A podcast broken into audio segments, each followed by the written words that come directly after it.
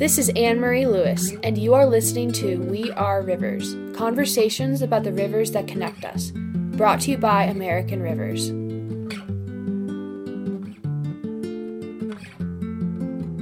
Whether we've seen it in person, through photographs, or on film, most of us have some idea of the beauty of the Grand Canyon. Close your eyes and visualize the canyon. You stand at the rim marveling at the vastness before you, nothing but an expanse of air extending from the tips of your toes to as far as the eye can see. The shapes and colors of the rock formations sprawled across your field of vision seem to take on a personality of their own, so far beyond what the human mind can comprehend. And, amidst this image, you understand why President Theodore Roosevelt, upon visiting the canyon's south rim in 1903, mused. In the Grand Canyon, Arizona has a natural wonder which is in kind absolutely unparalleled throughout the rest of the world.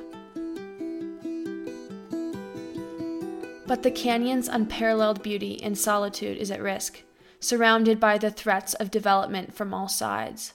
On the South Rim, an Italian based real estate company has proposed expanding the development of the small village of Tusayan, a project that would require excessive amounts of water that would inevitably diminish the canyon's natural springs, seeps, and waterfalls, a unique and critical source of biodiversity within the canyon. In the east, there are active uranium mining claims, and on the western edge of Arizona, the sound of helicopters reverberates in one of the last sections of the canyon, known as Helicopter Alley. Faye Augustin Hartman, Associate Director of the Colorado River Basin Program at American Rivers, sums up the increasing trend of development within the Grand Canyon in the words of renowned author Kevin Fedarko. Kevin Fedarko said it best in an article that he wrote for National Geographic last year. Since it entered the American consciousness, the Grand Canyon has provoked two major reactions the urge to protect it and the temptation to make a whopping pile of money from it. I completely agree with his statement. The history of the canyon is chock full of people who cherish and connect with this space, the beauty, the majesty of the canyon, the river, and have the urge to protect it, not only for themselves, for visiting later, but for their kids, for their grandkids, for their friends, for people that they don't even know. And then there are others that acknowledge the beauty and the popularity of this space. They acknowledge the connection that millions of Americans and millions of people around the world have with this space. And they see dollar signs on the canyon's wall. They see an opportunity to prosper from the beauty of a wild, iconic landscape. Join me today and discover more online at AmericanRivers.org as we explore one of America's natural wonders and the troubling trend of increased development pressures facing one of our nation's most iconic national parks.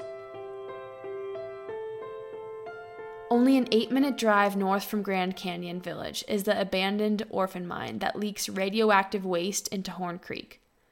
Following this creek, descending into the canyon, you'd find yourself at a massive rapid created by the confluence. Observing this rapid for a few hours, you'd surely witness an array of river runners plowing through the rapid, at times, their boats submerged. They'd happily cheer upon entering and exiting the rapid, unaware of the orphan mine and the unsettling fate of Horn Creek. There is some pollution issues from abandoned mines, like the abandoned mine that Horn Creek is affected on. The contaminated groundwater can seep into really critical springs and seeps, which are the heartbeat of the canyon's diverse ecosystem, and that inevitably flow back into the Colorado River. The USGS has pointed out that there are at least 15 springs and five wells inside the Grand Canyon that have levels of uranium that are considered unsafe to drink.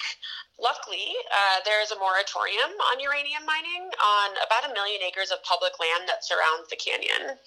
However, despite the fact that this moratorium exists, it exists for new mining claims, uh, and so the canyon is still at risk. There are these things called legacy claims, which have existed for decades, which are old mining claims or old mines that have stopped producing or never started producing, but those are still allowed underneath this moratorium.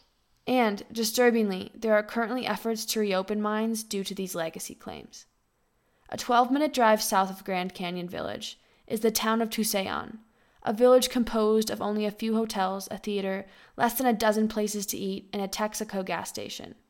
Mostly, people drive through, perhaps stopping for a snack or a much needed refill of their tanks. All in all, the town races by, and in the last census, its population was a mere 558 residents. But things are posed to change.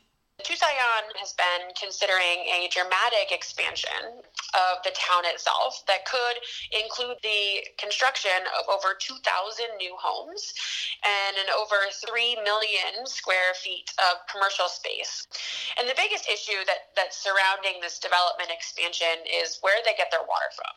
The area that Tusayan is a part of on the canyon on the South Rim is incredibly arid. And the development of the size, 3 million square feet of commercial space, 2,000 new homes, would require a pretty significant amount of water that just doesn't exist in that area. And so the developers of this program have considered a number of different ways where and how this water could be supplied from. So the biggest concern would be to punch wells through the surface of the South Rim to access these aquifers that drive and um, allow the springs and seeps of the Grand Canyon to thrive deep within the canyon itself. The seeps and springs and the waterfalls of the Inner Grand Canyon are so critical to the ecology um, of the canyon itself and really sustains the cool, clean water for so many species uh, that depend on these seeps and springs within the canyon itself. They went on to explain that in 2016, the U.S. Forest Service rejected a review of the town's application of a critical road for the development process. But this likely isn't the end because although this poses a serious hurdle, there is potential for the development to overcome. Nonetheless, the rejection of the road is a positive move towards protecting the critical seeps, springs, and waterfalls of the Grand Canyon. As the walls begin to peel back in the last section of the canyon, the Colorado River approaches Lake Mead, a reservoir created by the Hoover Dam. And for someone rafting down the meandering river, the last 30 miles reverberates with the sound of helicopters weaving through the canyon's walls as hundreds of tourists a day snap pictures from above, a slap of reintegration. Civilization is near. The chopping sound abruptly and starkly contrasts the silence one has allowed themselves to become accustomed to deep within the canyon. The trip, in its truest sense, is already over. Helicopters soar above and down into the canyon pretty much from very early in the morning, dawn, all the way until dusk. And helicopters are a really popular way, especially for tourists that are in Las Vegas, to see and experience the canyon from, you know, both above the rim and beneath the rim. Unfortunately, this issue of wanting to provide users with an incredible experience um, has really uh, increased the amount of helicopter traffic in the canyon, which has turned a pretty fantastic, sublime canyon experience into a nonstop, noise filled chaos zone, commonly known as the helicopter alley. So, the, the Federal Aviation Administration, or the FAA, officially caps the air tours within the Grand Canyon uh, at just about 94,000 flights a year. Um, in the spring of 2015, National Geographic counted 262 flights in five hours within Helicopter Alley. And it's been known and it's been counted that on really busy days, one can see 450 flights or more happening within this 30 mile stretch. The challenge is that the noise above the canyon from the helicopters could and has the potential to increase even more in the coming years.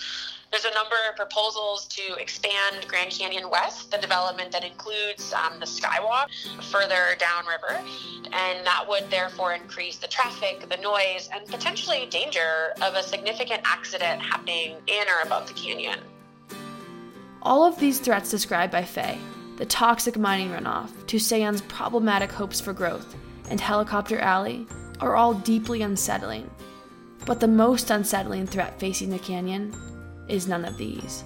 A proposal for development so hurtfully symbolic and culturally insensitive that it's hard to believe it even exists as an idea. The Grand Canyon Escalade.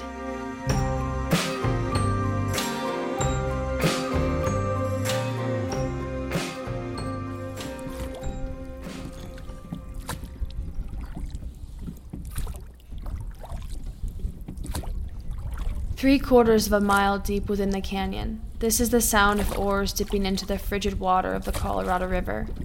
61 miles from where our group made our first strokes into the current of the Grand Canyon, I row. We have almost 200 miles to go. I pull through a slight bend in the river. We are approaching the confluence of the Little Colorado, a tributary of the Colorado River that drains 26,000 square miles.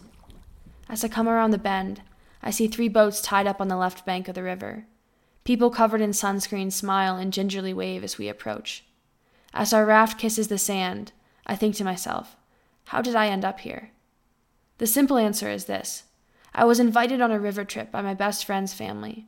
Our group of a dozen rambunctious river runners, some of us young, some of us more experienced, who have spent their lives on the river, full of engrossing stories, some thrilling, some tranquil, all captivating. A certain glaze eclipses the eyes of a river runner as they dive into a story about water signaling to their listeners that they are traveling back to a moment punctuated by freedom and adventure. Their stories often come out of nowhere, perhaps sparked by a sense of deja vu that comes with the curve of a rock formation, the echoing sound of a rapid, or the satisfaction of pulling an oar through water. The suspense, and also peace, these stories convey are small highlights of my days on the Colorado River. At that moment, as I pulled onto the banks, all that was to come was unknown. The weight of this moment was all that seemed to exist. I had no idea how I was about to get an insider's perspective of why the Escalade proposal is so wrong, before I even knew what the proposal was.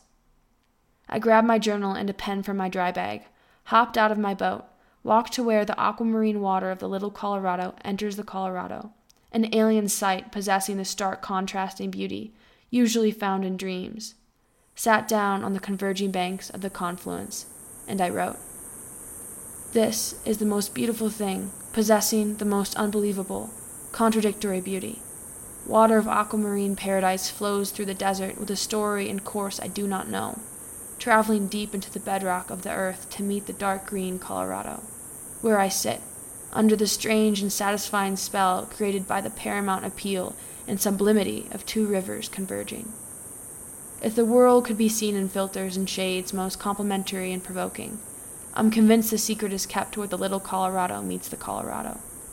I feel enlightened by, yet completely at odds with, reality, as if stories are bubbling up all around me, but just out of grasp.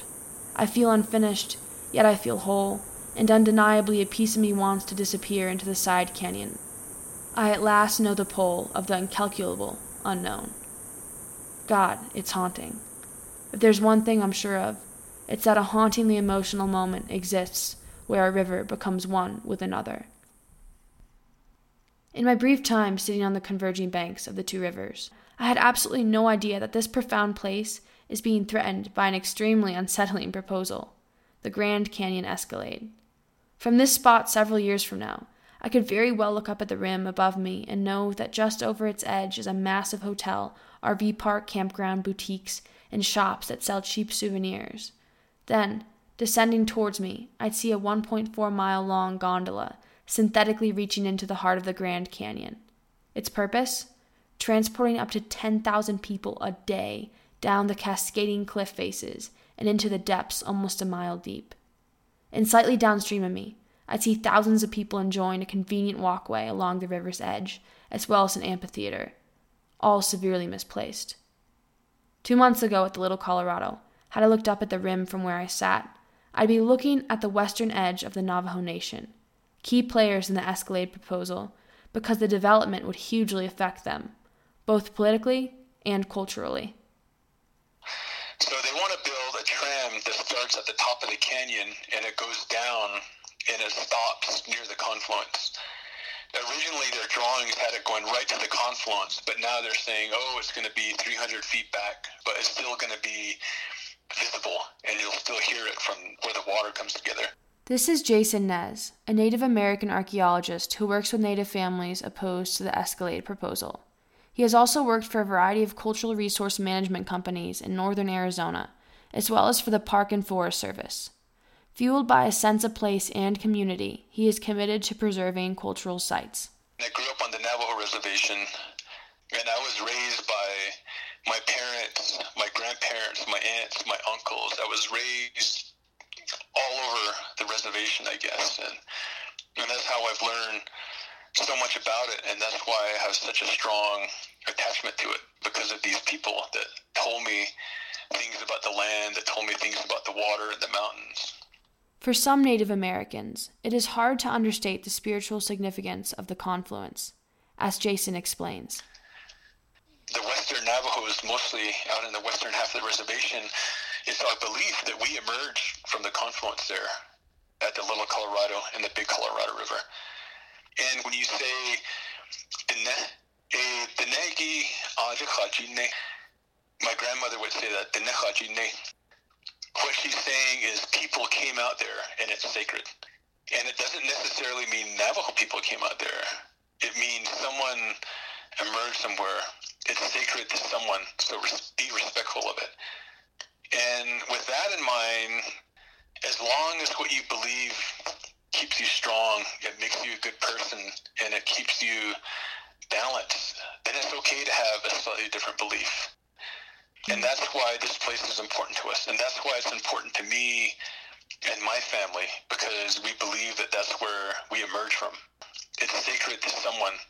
Be respectful of it. Because the confluence is a sacred site, it is paramount that the developers respect the opinions and wishes of those who believe this. Unfortunately, this has not been the case. When you look on the Facebook page, like one of um, one of their former posts says, "There's nothing sacred here the Navajo, the Hopi, and the Park Service don't consider this place sacred. And that's despite Navajos, Hopis, and the Park Service all saying, hey, this is a sacred spot. There's tribal documents, there's a, a report by the Navajo Nation Archaeology Department that talks about why the confluence is sacred. And the Hopis have been firmly opposed to it, also saying it's sacred for their reasons. But all of us we firmly believe it's sacred, and they've just been repeating this lie that it's not sacred. And first they were saying they're going to build it right away. We have all the permission. We got the Hopi's permission. We got the medicine man's permission. We got environmental clearances and all that. And all of that was a lie. They hadn't had any of that. And to this day, they still don't have permission from the Navajo EPA. They don't have permission from the Navajo Medicine Men's Association. Everyone's opposed to this project. Jason went on to explain that between 2012 and 2015, when the development project was initially being campaigned, the exact legislation of the plans were kept secret.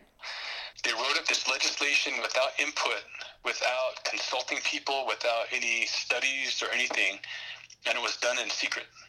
No one saw it. No one knew what was being agreed to until the Navajo Times wrote an article about it.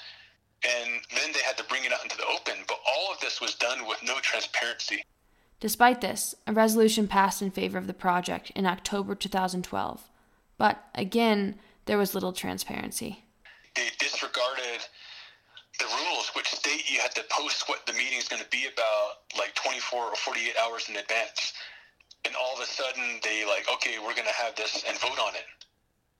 And they were able to, to pass a resolution supporting the project. Anyone that was trying to record the meeting was kicked out. And they, they kicked out a lot of the local people that were opposed to it. And then they had a second count because the first one sort of went crazy. And on the second count, uh, one of the chapter people, they, they didn't count enough votes that supported the project. So she went outside and counted people outside, which they're not supposed to do.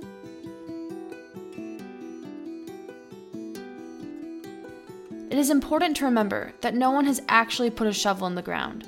But if the Navajo sign a contract with the Confluence partners, the developers promoting the project, the Navajo Nation will likely be slapped with a huge lawsuit due to the Navajo Hopi Intertribal Agreement in which the Navajo Nation agreed to protect sacred Hopi sites on Navajo land, which the confluence is part of that. It would violate these agreements and we would be subject to lawsuits. And according to the developers, for Article 16.4 of their legislation, it says no third party rights violated by this agreement. Each party represents and warrants to the other parties that the execution and performance of this agreement will not breach any existing obligations to any third parties or otherwise. So basically, if the Navajo Nation signs this, they're already viol- violating a third party right. Because right away, there's a third party. There's the Hopi tribe, there's the Park Service. And when all these lawsuits go flying through the air, the developers, they just go home to Scottsdale. And then the Navajo people are the ones that are going to be paying for this. What's equally off putting is that the developers want the Navajo Nation to contribute $65 million to the project up front. They also want the Navajo Nation to build the, the road to get out there. And paving roads is expensive. they, they're going to have like 26 miles of roads. And they say the Navajo Nation only needs to pay $65 million.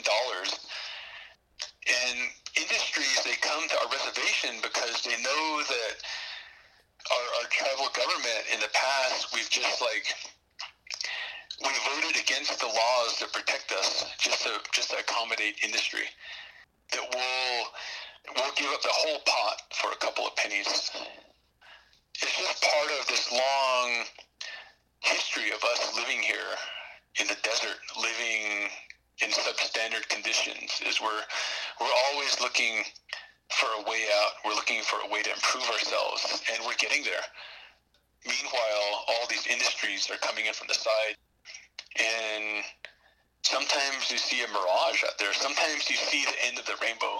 There's a pot of gold out there, is what they used to tell us in school. And if you really believe that, you go running out chasing the end of the rainbow, but you'll never catch that pot of gold. Jason believes that development is needed on the Navajo Nation.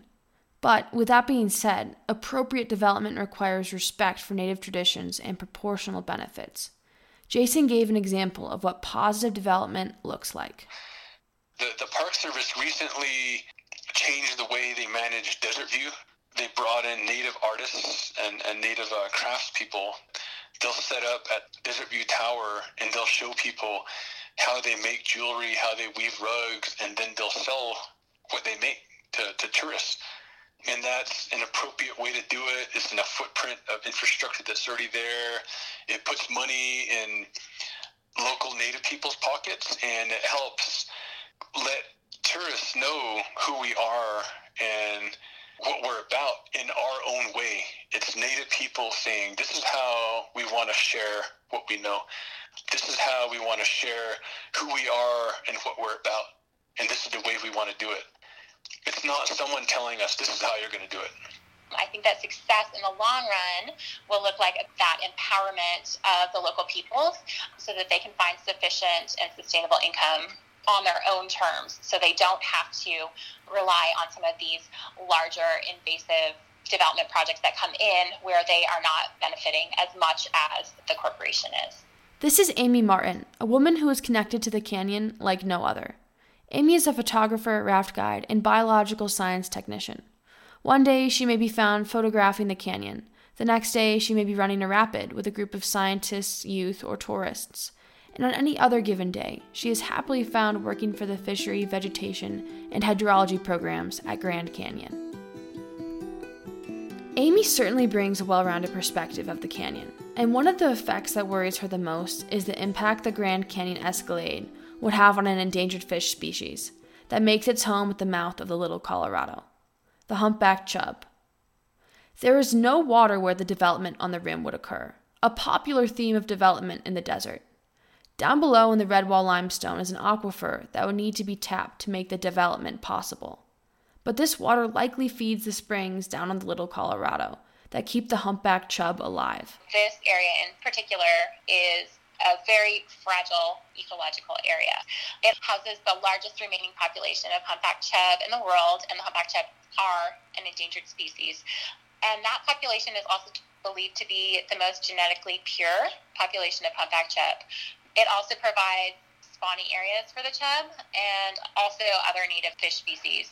So they would be potentially destroying endangered fish habitat there's going to be a lot of effect on these species when you put 10,000 people a day down on the bottom and on top too.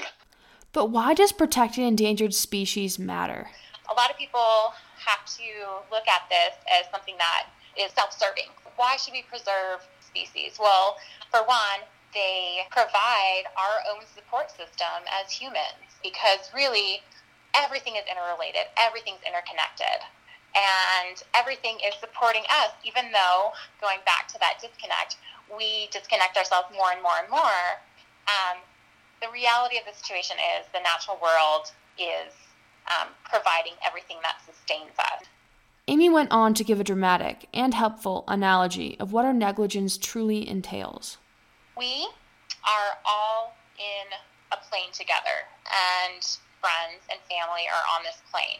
And what the closest family and friends represent is the population of humans on this earth. And this plane is put together by rivets. And so each rivet represents a different species.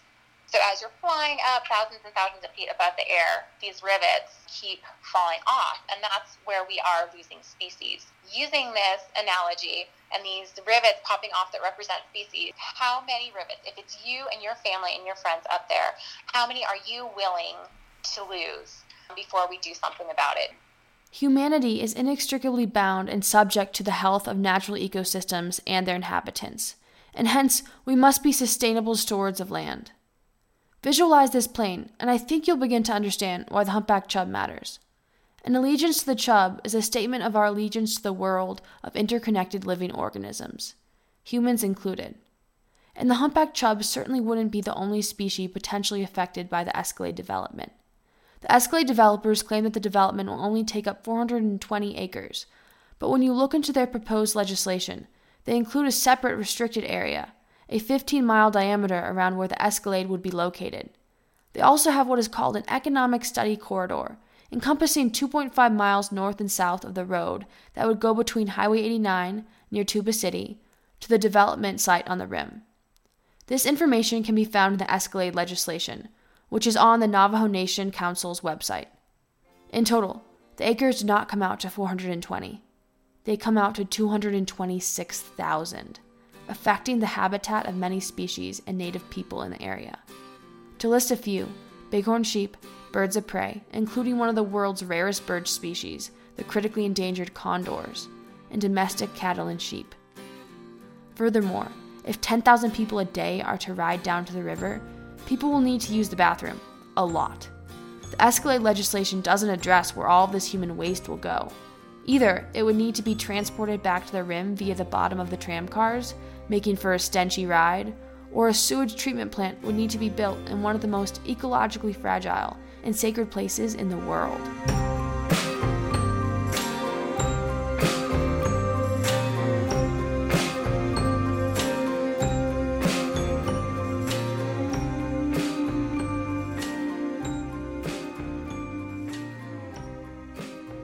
But, as always, there are two sides to a story.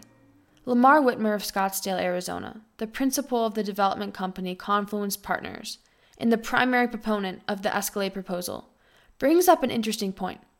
He claims that not everyone is agile enough to raft through the canyon, ride a mule, or hike down into the canyon. Is it fair that only the active get to experience the canyon's beauty from within it? In a Los Angeles Times article, Whitmer is cited remarking, quote, The Park Service offers nothing more than a drive by wilderness experience. The average person can't ride a mule to the bottom of the canyon. We want them to feel the canyon from the bottom. This viewpoint certainly brings up some questions. Who gets to go into the canyon and who doesn't, and who decides? Could this project allow more people to experience the canyon? Would these means justify the ends? This stance and these questions are certainly worth mentioning because they compose Whitmer's most convincing arguments. More people should have the opportunity to marvel in the Grand Canyon's beauty. And this is not a bad outlook, but it is most certainly putting humanity's values over the canyons. Perhaps more fitting questions to ask ourselves when considering sites of extreme cultural and ecological prestige are Is this really how we want to treat our most iconic national park, the crown jewel of the entire national park system? How would this affect local peoples? And would this project devalue the very rugged and wild qualities that draw so many people to it? Here are Amy and Jason responding to Whitmer's argument. I mean, from my experience, I think the average person can ride a mule to the bottom. There's also other ways to go to the bottom. You can drive down to Diamond Creek on the Hualapai Reservation and stand next to the river, and you're down in the gorge. Yeah, there just are there are other there are other ways. There's the Tanner Trail. There's Grandview Trail. There's Bright Angel. There's the Kaibab. There's all sorts of trails with varying levels of, of work that you can take to get down there. You can do it in a day. You can get a permit. You can do it overnight. It gets a bit crowded lately, but it's something that's achievable and possible for the average person. But could allowing more people to experience the canyon from below the rim, people who may not want to hike down, possibly from a major metropolitan area who are afraid to step out of their comfort zone, potentially impassion them to protect the canyon in other ways? Would the means justify the ends? Jason didn't think so, and Amy remarked on how you don't need to go below the rim or even to the canyon at all to form a connection to the place. The means will never justify the end. Because when you look at the means, the beginning of this project, it started out with an illegal chapter meeting, and that in itself should sink this project because they don't have any support from the people that actually matter, who are the people that live out there. The means is to divide the community. The means is going to be instigating this financial conflict with our neighboring tribes, the Hopi, who have every right to sue us if we do go through with this. The tribes coming together, cooperating on their support for Bears Ears National Monument was, was sort of unprecedented. It's been a long time since Navajos and Hopis and Zunis and Pueblos have all been able to like agree on something and work together to preserve and protect landscape. And this project could potentially threaten that cooperation that a lot of people have worked long and hard to get. We can all work together on solutions and part of that solution is like this is a bad idea let's just not do it let's work on other things what i do believe is that there are other ways to impassion people that doesn't mean, necessarily mean bringing 10,000 people a day into the bottom of the canyon. And I think some of those other ways to impassion people to act and protect the canyon, maybe without standing in the bottom, is using art and is using education, is using communication. Whether you've seen it standing at the bottom, standing on the rim, and are reminded of it through photographs, or you know, you're in your living room and you see a film, like a compelling film on the Grand Canyon, or through writing. It's a way to experience that essence of place. It's also hard for me um, to say, oh no, you know, like I don't, you know, I don't want thousands of people to stand at the bottom. And, you know, I don't think that's true. It's an incredible experience. And I wish, you know, everyone could experience it. But again, we go back to, you know, with these large developments, are we changing that which we, you know, came in the first place to experience? This brings up another interesting point. In 2016, nearly 6 million visitors from around the world flocked to the canyon's edge to experience the grandeur that challenges human comprehension. It's taken hundreds of millions of years for nature to deeply carve the canyon, reminding us that humanity itself has existed for only a mere fraction of a moment on the canyon's geologic clock. It is true, most people who visit the canyon go no further than its edge, as such requires the effort of hiking or shelling out a little coin for a mule ride. But everyone has the ability and opportunity to look out from the canyon's iconic south rim and peer into the expansive abyss that stretches into the horizon, an endless chasm of eroded rock, and hear the soft whisper of the breeze in the pines. The idea of this treasured view being tainted with further human development is unthinkable to me. My first experience with a canyon gazing into its depths two years ago now, is that it was powerful beyond words. Right next to me, a complete stranger fell to their knees and began weeping in humbled awe. I slowly walked away, a token of respect, and as I did, I shed a single tear before returning to my friend's laughter. I never told a soul. Some things are too powerful to repeat until needed. So when you're on the top, you have majestic viewscape that's just beautiful. It, it's unchanged. There's no power lines. There's no houses. You can see the north rim of the Grand Canyon, the Kaibab Plateau. You can see House Rock Valley, you can see Vermilion Cliffs, you can see Echo Cliffs. It's just mind-boggling, amazing. And building this infrastructure there is going to remove what makes it sacred and what makes it important. Is having that solitude, having nothing there. That's what makes it special. It's, it would lose the values that make it important. At the beginning of this episode, we quoted Theodore Roosevelt's fascination with the canyon. His poetic words about the canyon's beauty speak to so many of us. However, he had more to give besides just the words on its beauty. He wrote, I want to ask you to keep this great wonder of nature as it is now. I hope you will not have a building of any kind, not a summer cottage, a hotel, or anything else, to mar the wonderful grandeur, the sublimity, the great loneliness and beauty of the canyon. Leave it as it is. You cannot improve on it. The ages have been at work on it, and man can only mar it. It's impossible to visualize how a tram, restaurants, hotels, and shops could one day be a part of the view into the canyon from the iconic South Rim. What a sharp contrast it would be, capable of perpetuating the illusion that humans are all powerful. The Grand Canyon is something so incredibly beyond human comprehension that, at times, the circumstances that have led one's existence to peer into its grandness feels utterly ridiculous in the most poetic version of the word. It's a vital feeling. Perhaps this is why so many return to rivers year after year, not for the comfort or for the luxury or for the pictures, but for the rawness of the moment and the uninsured outcome. This is incredibly grounding and after my river trip down the canyon, I at last understood the pull of the incalculable unknown. Two months ago, back at mile 61, as I came around a bend that exposed the awe inspiring confluence of the Little Colorado, I was thinking to myself, how did I reach this point?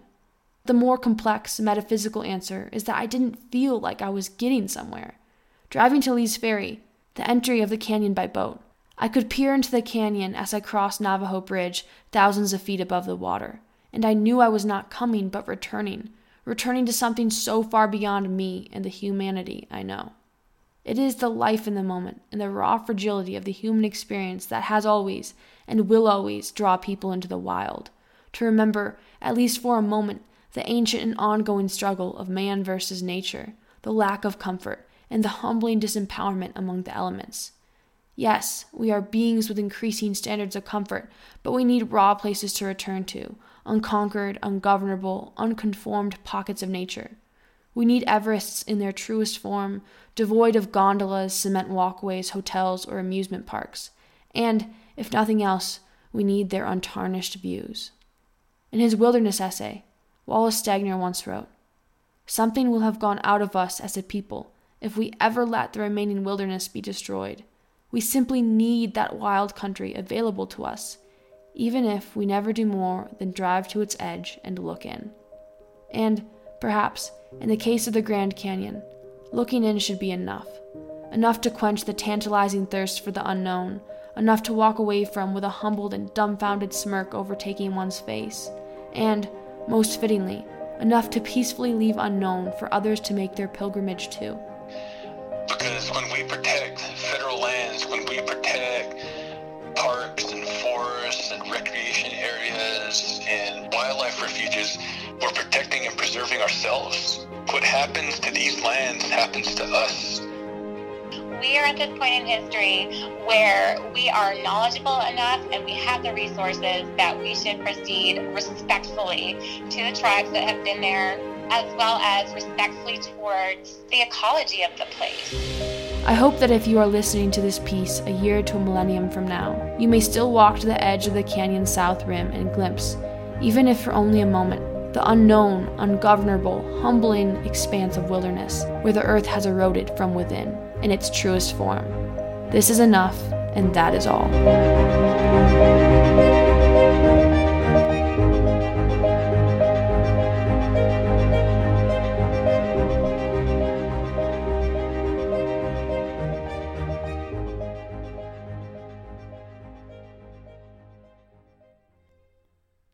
If you have been impassioned and inspired to help protect the Grand Canyon, take action at americanrivers.org/grand canyon. Thank you for listening to We Are Rivers, a podcast series brought to you by American Rivers. Tune in to our next episode to hear more about the rivers that connect us.